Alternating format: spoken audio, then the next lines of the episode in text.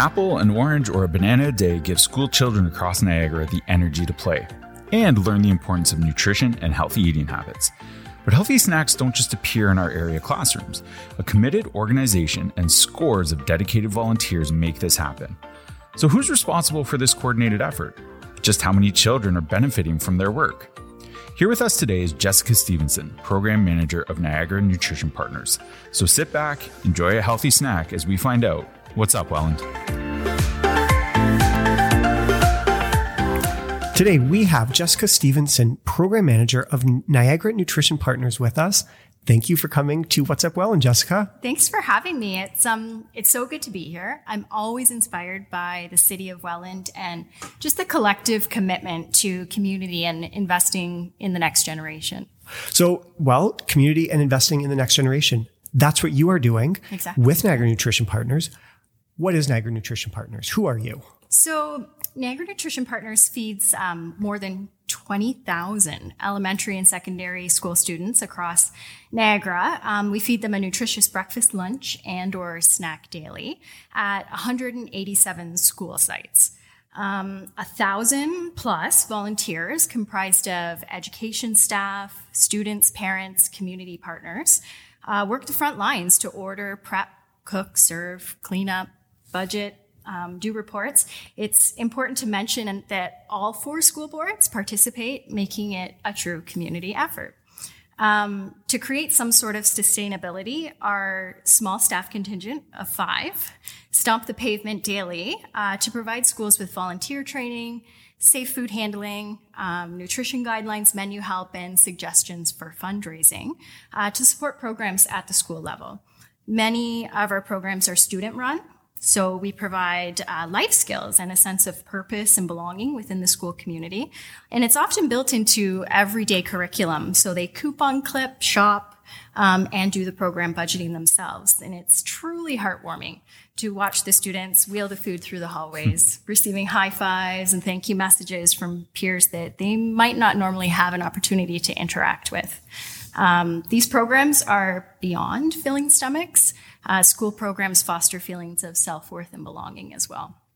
So you've got a small group, you said five. Five, yeah. And with the number of students and schools that you help serve, a group of five doesn't do this work for the glory, right? They are, eh, there's a passion, there's a motivation there, There that, that goes beyond just the, the work itself. Can you tell us a little bit about what motivates you Yeah. and your team? Absolutely. So at the core of it is really making life better for children and families.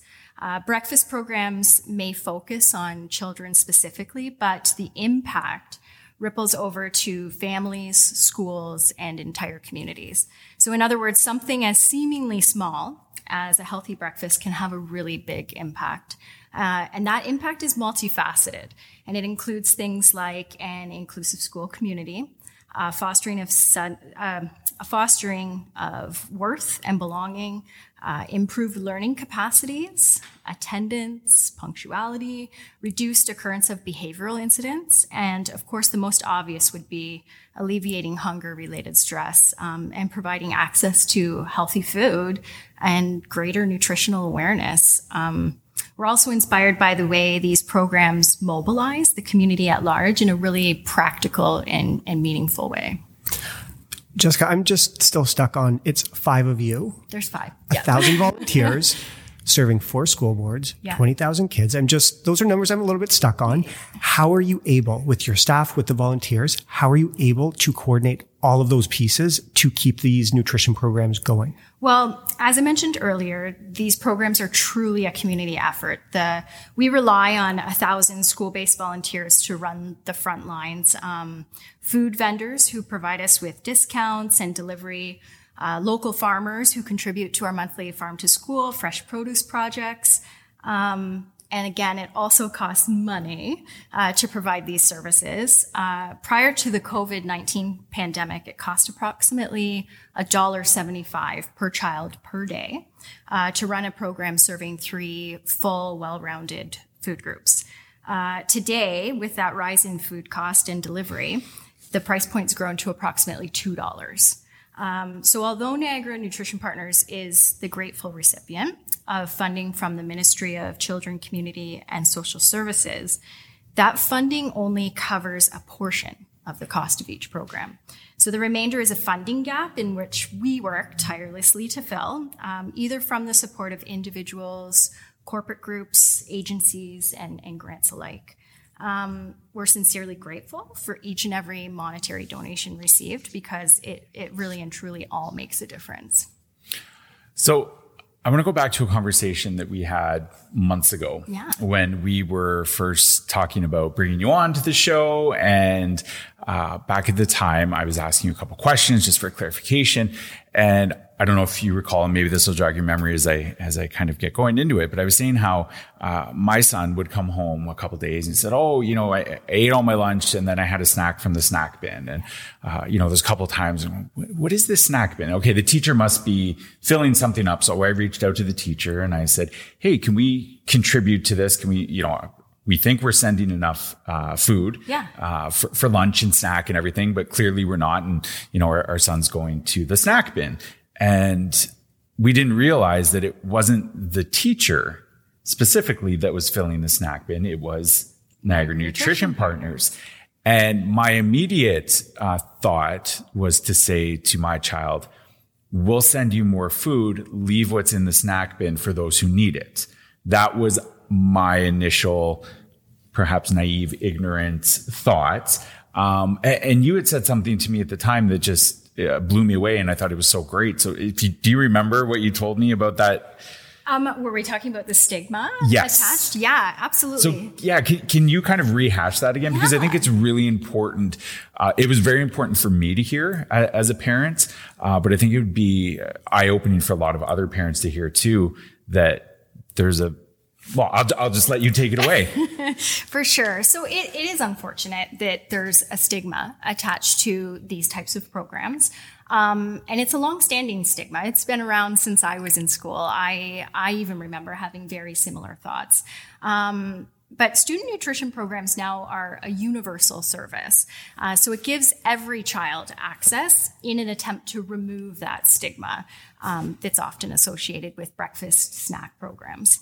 Um, of course, we know that child hunger is not isolated only to low income families. There are a variety of reasons why children access these programs. So it could be um, early morning bus and sport routines, which limit the time they have to eat at home. Uh, latchkey kids who get ready on their own in the morning and maybe choose not to make a meal or don't know how to. Uh, students that prefer to eat breakfast with their peers, or parents who prefer their children to eat at school because there's actually a better selection of nourishing foods in the home. Um, it's also important to remember that poverty doesn't have a neighborhood. Um, a child can appear to live in a very nice, well kept upper class home, but the reality is uh, we don't know the situation behind those closed doors. So, a loss of job, illness, separation really, there's an array of reasons why kids may not have access to healthy and filling foods. So, we encourage all students to um, utilize our program. Uh, programs are enhanced when they promote a shared experience around food. So, meaning that the schools provide enough time for the students to eat. They're located somewhere comfortable and conducive to eating, um, and where the students are allowed to connect with one another and other members of the school community, so like teachers or program volunteers. And I truly believe that these methods will help break down that that stigma, so to speak. Um, a great example of universal programming is one of our local high schools, uh, bringing their early morning sports teams down to the breakfast room to eat together after practice and before classes. Um, and the messaging is about healthy habits and fueling athletes. Uh, this particular school saw an increase in general participation after implementing these team based type activities. Um, and it really helps to see kids from all walks of life taking part and benefiting. And that's how we're going to break that. So having your children access the program is a positive and, and we strongly encourage it. And, and I don't know if I said it at the time, but it, I was thinking about it as I was listening to you. You know, for, for these children, it's almost like it, it could be like their little water cooler, For right? sure, Where you yeah. might engage or interact with someone in your class that maybe you otherwise wouldn't have or wouldn't gravitate towards just because maybe there's different interests or whatever reason. Um, but I remember that conversation that we had and it, it just, it, it totally changed my perspective. And I was so appreciative of that conversation and the view that I walked out of it with. Because again, like you said, poverty doesn't have a neighborhood. It really doesn't. You know, things on the surface may not always be what you see. And for these kids who are maybe a little bit apprehensive and don't want to go to the snack bin because of that stigma, when they see, oh, you know, Johnny, he comes from a oh, he's getting a snack. Maybe I will too. And exactly. ultimately the end goal is the nutrition and to kind of curb some of that hunger and everything. So yeah. whatever. There's power what, in your peers. Right? Yeah. And seeing what your peers are doing. Um, and so if everybody accesses the program, it just becomes the norm. And those kids who are truly um, from a position of lower socioeconomic status, their their needs are going to be met in a much um, more meaningful and powerful way. So I know Paul's got a question, but just before we move on, and I, I, hijacked the whole conversation here, um, and I asked you at the time, and I'm going to ask you again because I thought, hey, let's just rehash this whole conversation we had months ago. uh, so as a parent, if uh, I, I um, I learned that my child is utilizing the snack bin or the food programs and things like that. And I would like to contribute mm-hmm. uh, to Niagara Nutrition Partners to say, hey, you know, my child uses the services. Uh, I have the capacity to uh, to do something, what can I do and how can I do it? Yeah. So, I mean, the easiest way is via monetary donation. And that can be done uh, directly to Niagara Nutrition Partners at niagaranutritionpartners.ca. Um, and if you would like, you can even direct that to a specific school or community. Um, you can also uh, contact your school and find out what particular foods they're in search or in need of. Um, we do meet the student nutrition guidelines that are set out by the ministry. Um, so it's usually a fruit, veg, a, a grain product, um, and a dairy uh, with limited sugar content. So they'll be able to give you a list of those particular items. Um, and a lot of schools are looking for things like cereal or crackers or things like that. So um, it's just a really, again, practical way that you can contribute directly to the school. So much to the children's chagrin, no Pop Tarts and uh, yeah, Sour Patch Kids and candy bars. Gotcha. so if people are contributing, that's wonderful. That is a boost. That is a help to you. But as you said before, you are facing challenges and you are facing constraints and costs have risen. And I'm sure there are other challenges that people, they see food or they know their kids have access to food in the classroom and they don't think about what has gone into getting that food there. What are those challenges you are experiencing and how are you managing post almost post pandemic. Yeah. So we're currently experiencing uh, what I call a perfect storm of obstacles uh, that have a large impact on how we, we run the programs. So our expenses for food, equipment, um, and delivery are increasing at uh, alarming rates, and each program is becoming more expensive to maintain. Uh, our mandate, like I said, is to provide fresh, uh, preferably local, high quality foods at all times. Three food groups are always offered to each student. So again, that's a fruit, veg, grain, and dairy. Um, and that's what the kids deserve. Uh, but significant cost does come along with that. And as families continue to build from pandemic related losses, they too face many of the same obstacles and have become way more reliant on our programs than they were in previous years. So we've received anecdotal observations from school staff, program coordinators that more children than ever are arriving to school with unsuitable or absent lunches. Um, so yeah, there are definitely barriers and obstacles that we're working really hard to overcome, um, but it will be a, a community effort to to overcome them. We've heard growing up breakfast. It's the most important meal of the day, mm-hmm. and whether or not that's true, a lot of pressure on breakfast. We'll, yeah, we'll, we'll leave that to uh, to science to to sort out whether or not breakfast is the most important meal of the day. But I would imagine starting your day without breakfast, without some type of nutrition, will have an impact on a child's learning and even as adults right when we get oh, to work yeah. and start you know doing our daily tasks if we're we're sluggish and we haven't eaten nutritious food you know we don't feel as good what are the impacts and connections between nutrition and learning? So, students who participate in student nutrition programs are improving their quality of life twofold. Uh, not only are they optimizing academic and behavioral performance during the school day, but they're also securing long term health by learning nutritious eating habits that will hopefully benefit them for a lifetime. So, in our region alone, schools have reported uh, less absenteeism, higher graduation rates, problem solving, conflict conflict resolution, um, and a greater class participation. So it's actually a pretty simple concept. Um, eat a bagel, pass math, or something like that. Um, feeding kids, but not guaranteed. But not guaranteed. no, we don't want to. We don't want to make that guarantee. No, no, no. So when little Johnny comes home and says, "Hey, I ate, I my, ate bagel, my, bagel, I didn't pass math. what happened? I'm going for Jessica." no, feeding kids um, feeds our future, and it's it's an investment.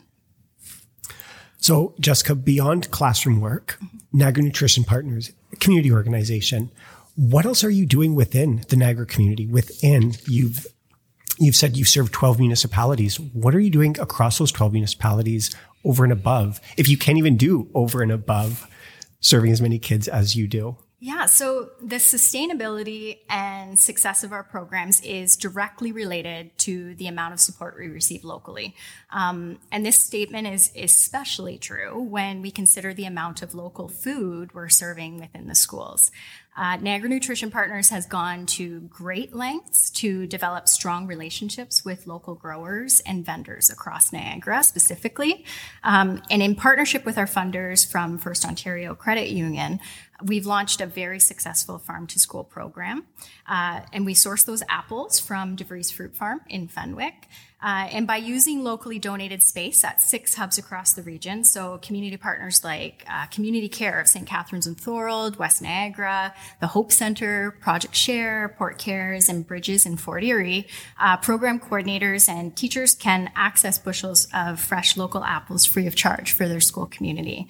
Um, again, anecdotal messages from from school staff have been that many of their pupils don't make those connects that fresh fruit and vegetables have a life long before they ever make their way to the grocery store. Um, so, in making local products more accessible, we're providing education and awareness as well.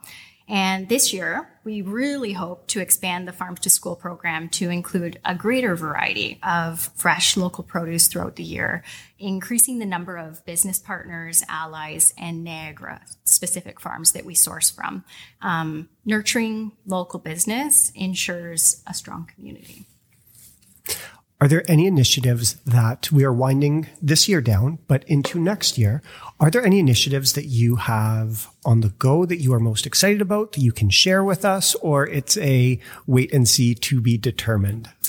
Well, I think at this point, our focus is on um, school, in school food programming and really just getting that back up and running at its fullest capacity. So, COVID restrictions have now lifted. We're introducing um, outside volunteers back into the school setting. Um, we're during the pandemic, um, a lot of our food was whole fruit and veg and prepackaged models. We, we weren't really cooking from scratch. We're going to try and reintroduce that.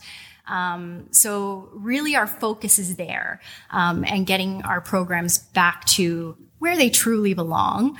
Um, we do have a bit of a grocery gift card program uh, that we ran um, through the course of the pandemic. To it was just a, a, really immediate way to get food onto families' tables while we weren't in the school, um, and we will continue that in a smaller capacity for alternative programs um, within our high schools as well.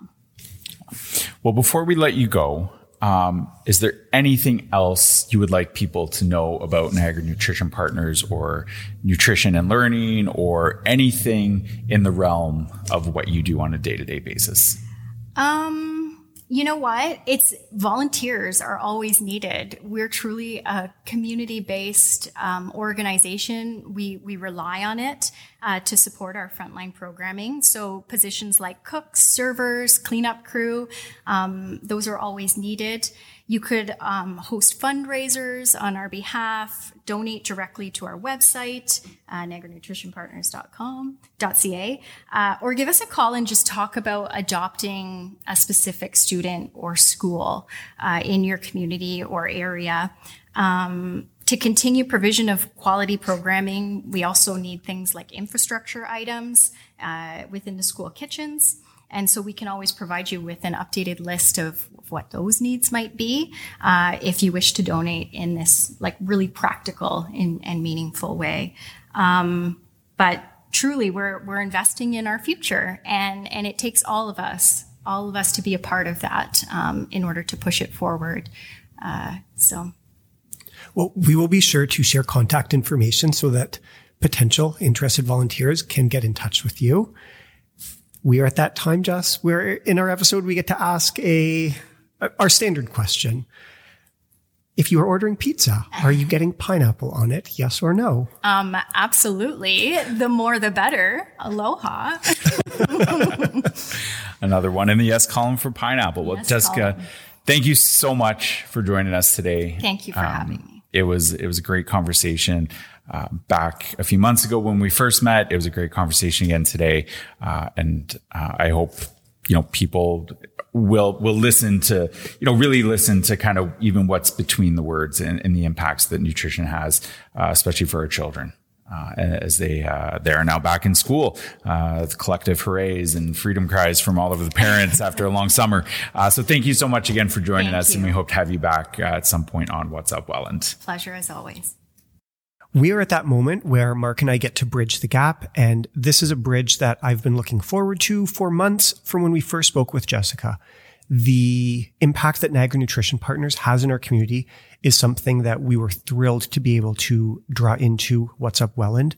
And the piece that I'm still stuck on from our earlier conversation is the numbers. We have five committed staff. We have 1,000 volunteers and we have 20,000 students and children that are being impacted by the work the staff and volunteers do. That's, that's incredible. And the way that they are reaching out to local vendors, the way are, they are using the uh, farm fresh foods to just have that presence in the community, to draw the community into the number of students they are able to serve. It's just so impressive. And we could not be more appreciative for the work that Niagara Nutrition Partners does for the growing minds and bodies of our children. They are, they are feeding our future. And what an honor, what a pleasure to welcome them to What's Up Welland today. Mark, what was your big takeaway? Uh, probably to no surprise, uh, based off how I spoke about it and introduced it, was just the stigma around these nutrition programs. And I think even just referring to them as nutrition programs that right there is a great reframing of probably what this type of program would have been viewed as 10 20 30 years ago.